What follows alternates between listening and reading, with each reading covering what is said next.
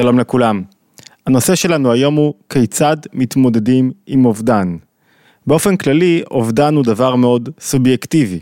פרידה יש בה מן האובדן, גירושים יש בה מן האובדן, כל דבר שאני מפסיד, שחמק לי, שלא יחזור יותר, אני חש אובדן מסוים. אבל יש את האובדן שהוא הקשה ביותר, שמאבדים מישהו קרוב, אדם קרוב אלינו שאנחנו מכירים בדרגה כזאת או אחרת וזה האובדן הקשה ביותר ואני חושב שאחד מסוגי האובדן הקשים בכלל זה לאבד בן. זה, זה אובדן שההתמודדות היא כל כך קשה וזה נכון לכולנו להתבונן קצת בסוגיית האובדן ואיך מתמודדים עם אובדן. למה? בגלל שאובדן הוא דבר סובייקטיבי. ובגלל שיש לכל אחד קשיים, משברים, אובדן קטן בחיים ממש, שהם בטח בלי ערך לאובדן של אדם קרוב.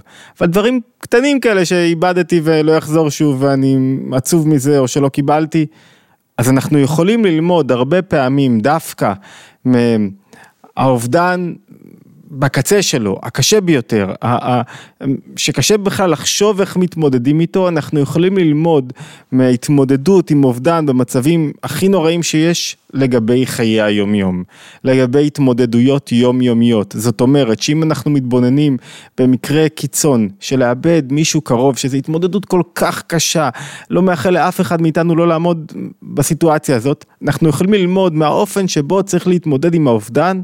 איך אנחנו צריכים להתמודד בחיי היומיום. ו- ואני פותח דווקא בנושא הזה, כי מישהי פנתה אליי, העברנו כמה שיעורים על התמודדות עם אובדן ומשברים, ומישהי פנתה אליי ממש באחרונה ואמרה אמ, שאיבדה את הבן שלה בתאונת דרכים, הבן הבכור שלה בן 31 בתאונת דרכים לא מזמן, לפני מספר חודשים, וקושי גדול, התמודדות גדולה, והשאלה היא איך לוקחים כוחות להתרומם, לשמוח, היא מבינה שהיא צריכה להיות במקום הזה, ואיך לוקחים את הכוחות. והורה שאיבד מישהו קרוב ולא לוקח את הכוחות, הוא בקלות יתפרק לאורך זמן, מחלות גופניות, ראיתי את זה אצל אה, שני הורים לחברים לשני בנים שהכרתי, שתי משפחות שהכרנו יותר נכון, ננסח את זה כך, משפחה אחת ידעה איך להתמודד עם השכול והפכה את זה למנוף לעשייה ויצירה, משפחה אחרת לא ידעה, משפחה אחרת שלא ידעה, המחיר הגופני של ההורים היה מאוד קשה, של אחד ההורים, היה מאוד קשה, למה? כי...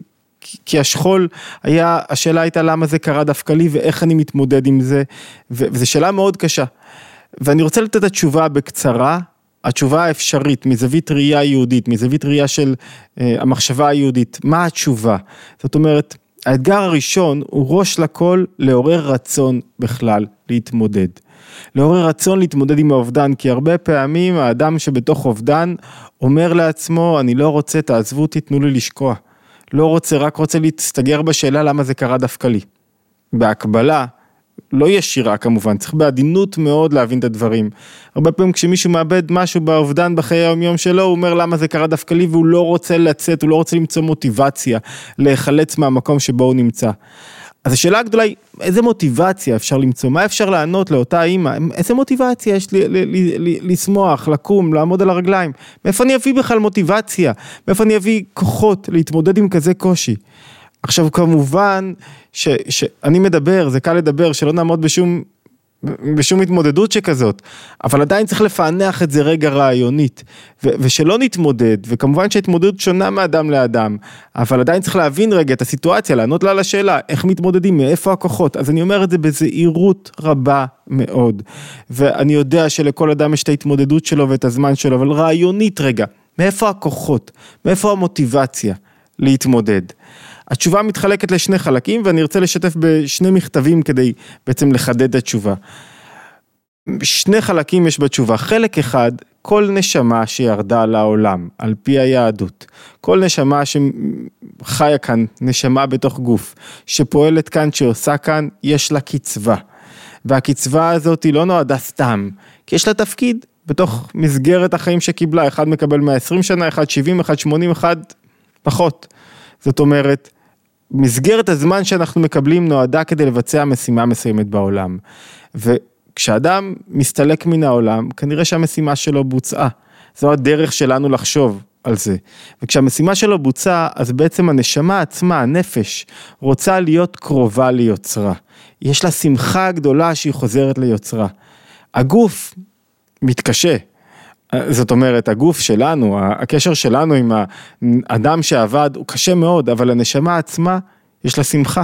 איך נקרא יום פטירה של צדיקים? יום הילולה, יום שמחה, יום שמחת חתונה, שהנשמה חוזרת למקורה.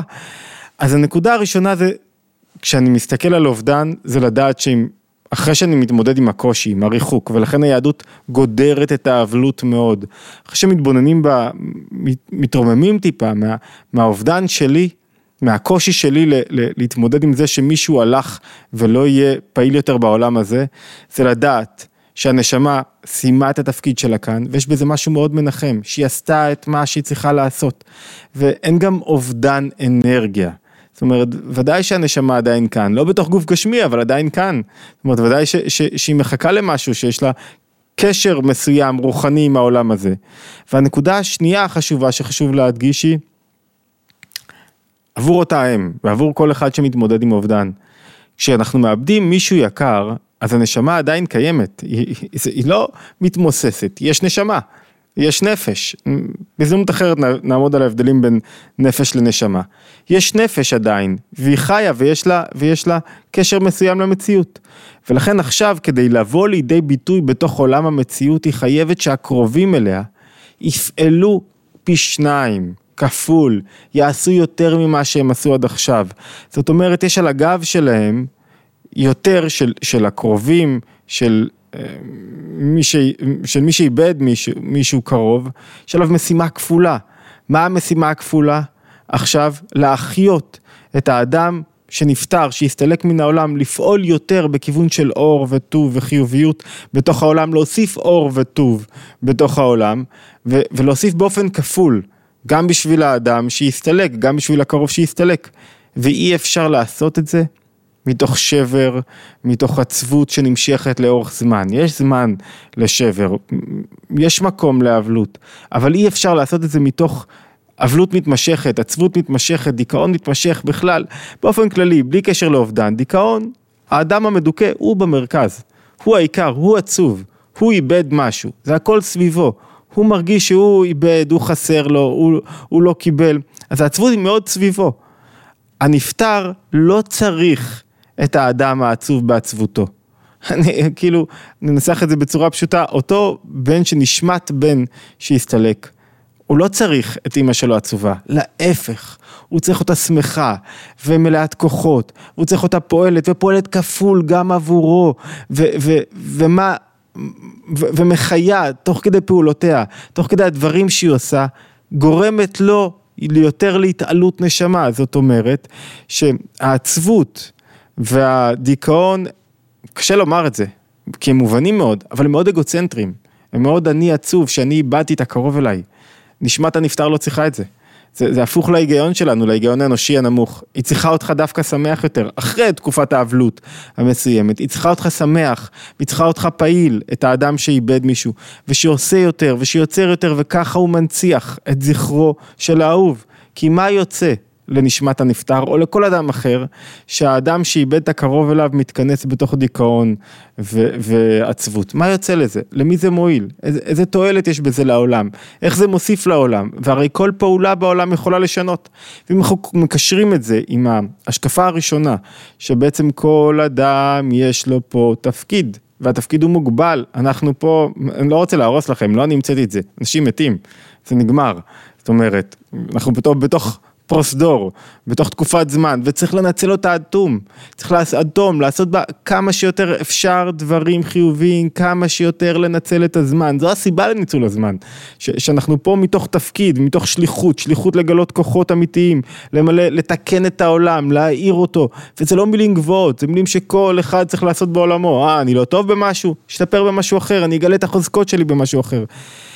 ואי אפשר לעמוד במשימה הזאת מתוך עצבות שמבטאת גם ישות מאוד גדולה ומתוך שיוורון, כי, כי הם מעידים בעומק שלהם, על פי תורת החסידות, על זה שאני לא תפסתי את מבנה העולם. עכשיו אני יודע, אני חוזר שוב בזהירות, קל להגיד, נכון, אבל צריך להגיד, צריך, צריך לתפוס את, את, את הרעיונות הללו איכשהו ולמצוא בהם נחמה ולהתחזק בהם, ואמרתי שאני רוצה לשתף בשני מכתבים שהרבי מלובביץ' כותב לשני אנשים שאיבדו קרובים אליהם.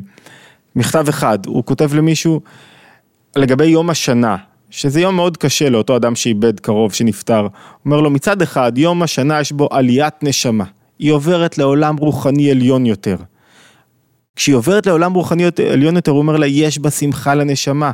ולכן ממילא, גם יום עליית נשמה, יום אזכרה, אמור להיות יום שיש בו נקודה של אפילו יותר משמחה. מצד שני למטה, מרענן יום השנה את זיכרון הפטירה והדבר גורם לתנועה של עצבות, ודאי, אנחנו שוכני בתי חומר, בני אדם, נפש בתוך גוף, קשה לנו, איבדתי מישהו, איך אני יכול לחיות עם זה? שלא לדבר על האובדן הגדול ביותר, אובדן של בן, שזה בלתי נתפס בכלל. זאת אומרת, אז נכון יותר באמת, התנועה הנכונה היא שלא צריך לעורר למטה מגמה של הפך שמחה ועצבות, אלא המגמה הנכונה שצריכה להתעורר זה התבוננות וחשבון נפש. האם אני מתאים את החיים האישיים שלי כאן בעולם הזה למהלך חיי הנשמה למעלה, בעלייה אחר עלייה, זאת אומרת האם אני באמת, ההשקפה, האם אני באמת מתעלה, משתפר כל שנה, מוסיף עוד טוב בעולם, עושה עוד אור, זו ההשקפה העקרונית של היהדות. וההשקפה העקרונית הזאת אומרת שהמוות הוא לא סוף פסוק, הוא לא, זאת אומרת, המוות, הבעל שם טוב היה אומר שכשאני נפטר, אני פשוט עובר מעולם אחד למשנהו. מוות הוא לא סוף פסוק, הוא סוף תפקיד במרחב מסוים, ומעבר לתפקיד במרחב אחר, ולנשמה אפילו יש שמחה בתוך התנועה, בתוך המגמה הזאת. קשה לנו לתפוס את זה, אבל אין נחמה אחרת. כי אם אני חוזר להשקפה של למה זה קרה דווקא לי, אני לא אצליח להתמודד אף פעם עם, עם, עם, עם הקורבן, עם, ה, עם האובדן, עם, ה, עם הסבל הגדול הזה. מכתב שני, הרבי כותב לראובן אבינועם, משורר, סופר, נפטר ב-1974 כמדומני, הוא כתב ספר שירים על אובדן בנו, עץ שתלתי. וספר שירים, אני חושב שהוא ליקט שירים, לא עיינתי בספר, אבל כך ראיתי, כך כתוב גם במכתב, הנני לאשר בתודה, קבלת ספר שיריו עץ שתלתי. ואז הרבי מדבר איתו על נצחיות הנפש, הוא אומר, נצחיות הנפש זה לא רק יסוד מוסד באמונתנו, אלא דבר המתקבל על הדעת, אפילו של שכל אנושי. ובפרט בתקופתנו זו, שחוק מקובל במדע, שאין כל דבר נפסד, אפילו דברים גשמיים וחומריים ביותר, ועל אחת כמה וכמה דבר המחיה את החומר והגשם, והוא עניין הנפש, זאת אומרת, אתה לא יכול להגיד שאין שום דבר נפסד, שיש שחומר תמיד הופך להיות חומר אחר ועל הנפש היא נעלמת. מקור החיות. הנפש היא הרי עצם החיים, מקור החיות, לא נעלמת, לא מתנדפת, עדיין יש בה, יש בה, היא קיימת בתוך העולם, רק בווריאציה אחרת, לא נפש בתוך גוף, וזה יסוד האמונה היהודית, נצחיות הנפש. ומכאן המסקנה, שהנפש המשתחררת ממגבלות הגוף ותנאי העולם הזה הגשמי והחומרי, הרי במידה מלאה יותר ובצורה משוכללת יותר, יכולה להביע את הרוחניות שבה והתואר שבה, שהם העניינים שהגוף והבשר מכסים על הרוחניות והתואר, וצריך מלחמה כדי להגביר את הנפש והגוף. זאת אומרת, אפשר למצוא נחמה בהבנה שהנשמה יורדת לתוך העולם, למלחמה, מאבק מתמיד ביצרים, בנטיות גופניות, באגוצנטריות שמכסים על הנפש. כשאני מבין את זה, שהנשמה פתאום משתחררת, ומקור החיים פשוט לא מתבטא בתוך גוף, אבל עדיין קיים, יכולה להיות בזה נחמה גדולה. ותוצאה מהאמור, אשר כל פעילות שיש בה לגרום קורת רוח לנפש באותה בגוף, שבוודאי, הוא אומר כאן, אולי נקצר רגע את הנקודה, הוא אומר כאן, כל דבר שעשה טוב, בתוך, כש, כשאני קיים ואני עושה דברים טובים לעולם, אז על אחת כמה, כשאני לא יכול לבצע את זה, אז כשמתבצעים דברים טובים בעולם, אז ההשפעה גדלה. ההשפעה, העליית נשמה, האור, אה, החשיבות. מהנ"ל מובן למה תורתנו ואמונתנו מגבילה את האבלות על הנפטר לזמנים מסוימים, שלושה ימים לבכי, שבעה ימים שבעה, אחרי זה חודש, אחרי זה 11 חודשים, שלושה חודשים, 11 חודשים, שנה, יש הגבלה ו- ותנאים מאוד ברורים לכמה זמן צריכה להיות האבלות. מהנ"ל מובן גם מדוע אמונתנו מגבילה את האבלות, ואם זאת דורשת, כמו שהאבל עניין הוא בעתו ובזמנו, כן, אסור להתאבל שלא בזמנו. ורואים במוחש, אשר אבל ממעט את המרץ ואת החיות. כשאדם הוא באבלות אז הוא כבר לא עושה, הוא מאבד את התפקיד שלו בעולם, את גילוי הכוחות שלו, ואמרנו צריך לפעול כפול עבור עצמו, עכשיו עבור גילוי הכוחות שלו ועבור נשמת הנפטר, והרי העיקר הוא המעשה. ומהו המעשה הפעולות הטובות שעושים והמשכתן והתמדתן. לעשות פעולות טובות למשך זמן ולהתמיד, ואדרבה, בהוספה עליהן ומעלים בקודש, שזה נוגע לא רק לעושה, אלא גם לנשמת הנפטר. ושני המכתבים הללו בעצם משרטטים את שתי הנקודות שסימנו בהתחלה. שתיהן עוזרות לייצר מוטיבציה להתמודד עם קושי ואובדן. אחד, הנשמה, הגוף, הקשר בין הנפש לגוף אולי יתנתק. זה נקרא מוות של האדם, אבל הנשמה נצחית היא. ואנחנו מאמינים בנצחיות הנשמה. ויותר מזה, יש שמחה גדולה לנשמה שהיא חוזרת לכור מחצבתה. אמרנו יום הילולה של צדיקים זה יום חיבור שלהם מחדש עם, עם יוצרם. נקודה השנייה, אנחנו פה בעולם הזה צריכים מאיתנו משהו, יש לנו תפקיד ויש מגבלת זמן לתפקיד וכשמישהו מאבד מישהו קרוב, להפך, צריכים ממנו יותר וזו גם שמחה גדולה ועליית נשמה גדולה לנפטר, להמשיך במעשים הטובים. אף אחד לא צריך אותנו עצובים, אף אחד לא צריך אותנו מדוכאים, אנחנו לא נותנים לאף אחד שום דבר, להפך, אנחנו ממוקדים בעצמנו. ועכשיו, ניקח דקה, נתרחק רגע מאובדן ונחשוב על החיים האישיים, על התמודדות יומיומית. של פתאום איבדתי משהו ודברים לא הלכו כמו שרציתי ו- ואני לא מצליח בזה, אובדן קטן בחיי היומיום, כל אחד והאובדן שלו של מה שהוא מאבד בתוך חיי היומיום שלו.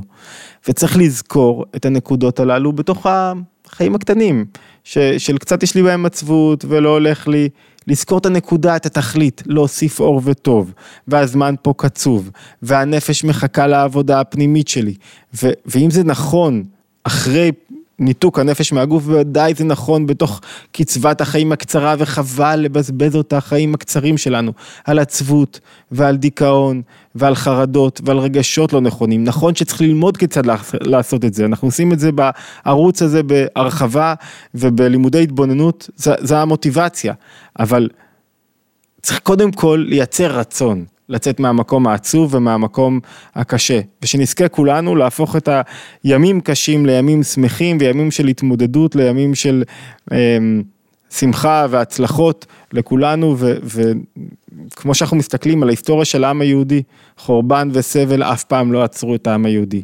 להפך, אחרי כל חורבן הגיעה בנייה מחודשת, אחרי כל קושי הגיעה צמיחה מחודשת, אותו דבר גם במובן האישי, אחרי קושי ומשבר צריך לצמוח מחדש.